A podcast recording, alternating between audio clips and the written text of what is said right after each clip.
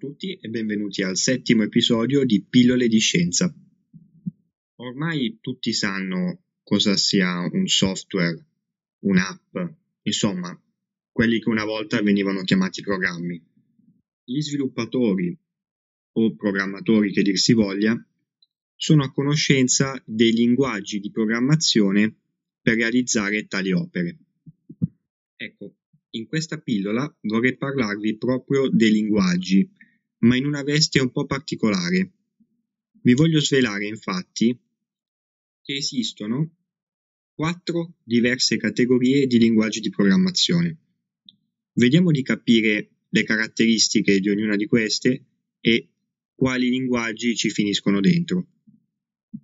Sia chiaro, al giorno d'oggi esistono così tanti linguaggi che le categorie sarebbero praticamente infinite, ma questa categorizzazione in quattro fa la suddivisione principale, quella diciamo più importante.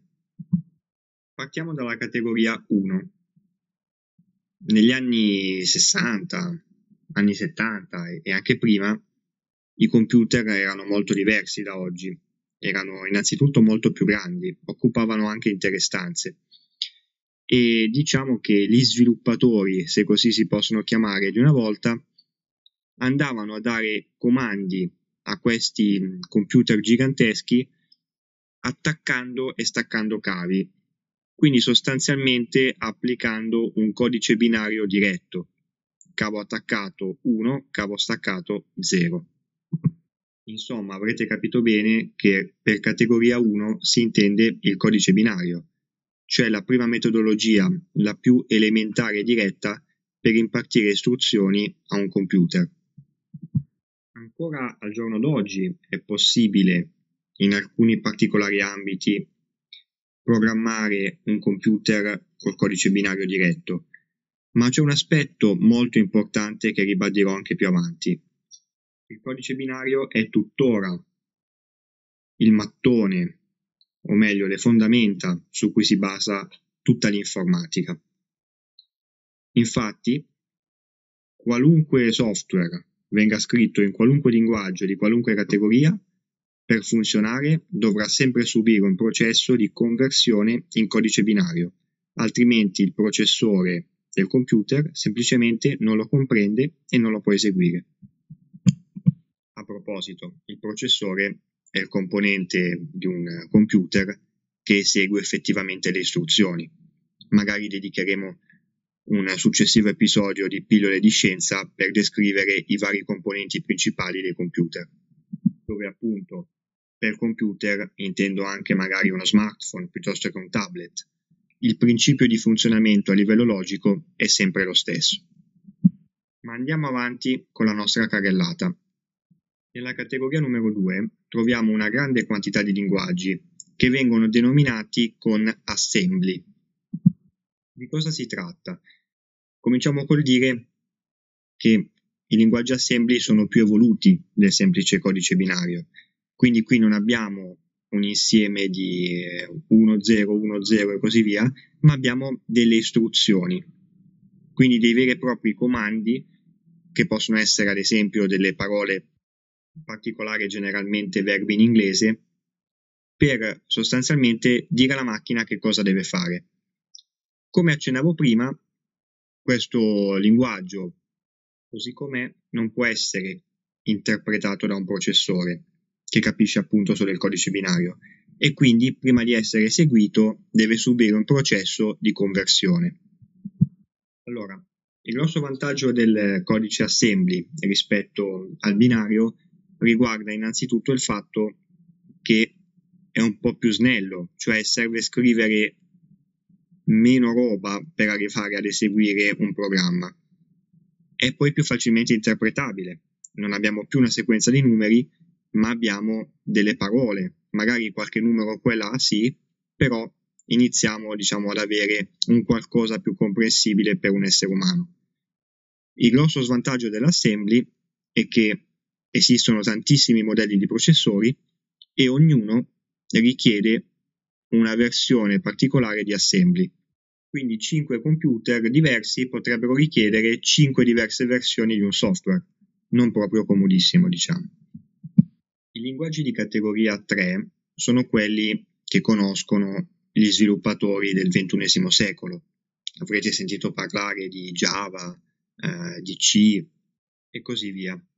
Questi linguaggi hanno un enorme vantaggio, quello di essere di più facile comprensione e anche di più facile realizzazione, avendo una sintassi molto ma molto più semplice rispetto all'assembly.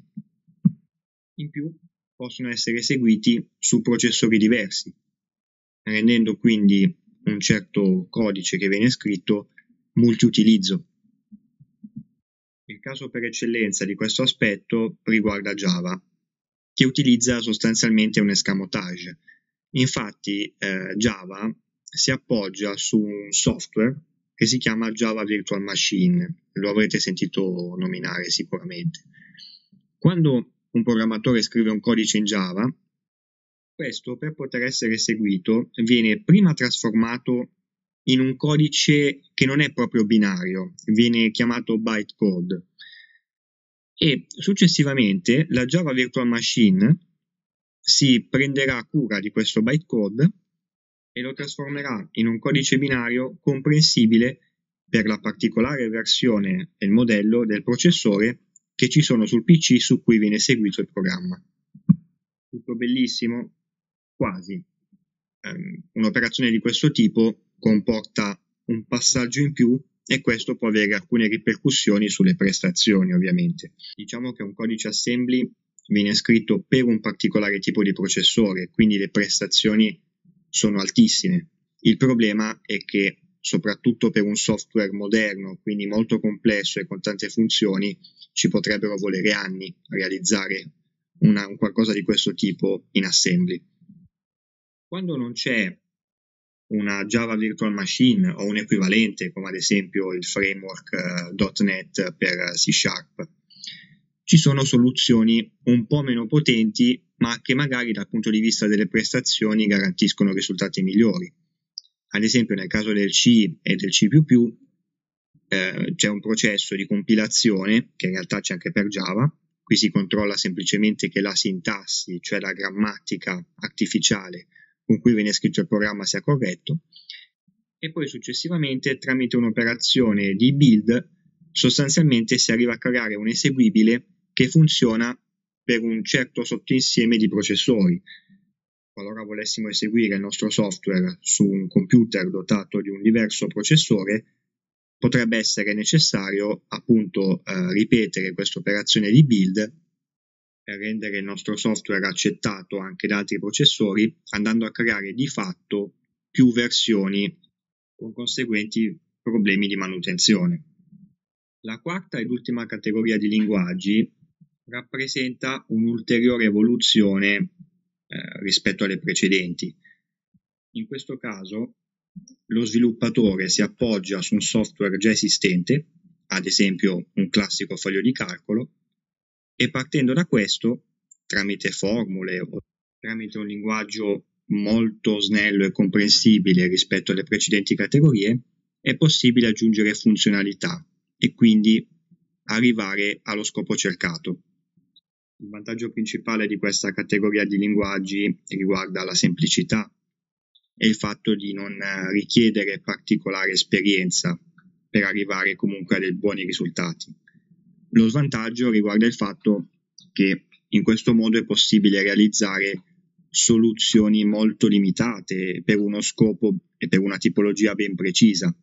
Diciamo che se bisogna fare un determinato software complesso, con tantissime funzionalità, con magari una grafica, piuttosto che dei calcoli complessi, questa non è la soluzione. Se invece l'idea è fare un foglio di calcolo particolarmente evoluto e con tante funzionalità, però appunto funzionalità da foglio di calcolo, allora può essere questo il caso.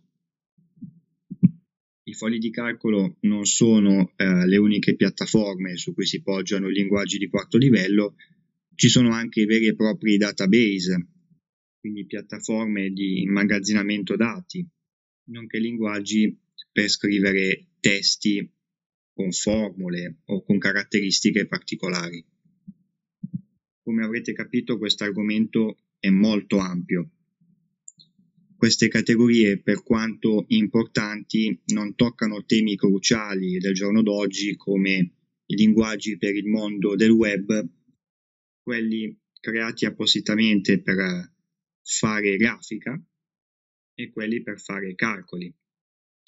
Come vedete, di categorizzazioni ce ne sono tante. Eh, oggi mi sono voluto soffermare sulla prima suddivisione fondamentale, quasi assegnare diverse ere informatiche, anche se, come avrete capito, il binario non passa mai di moda.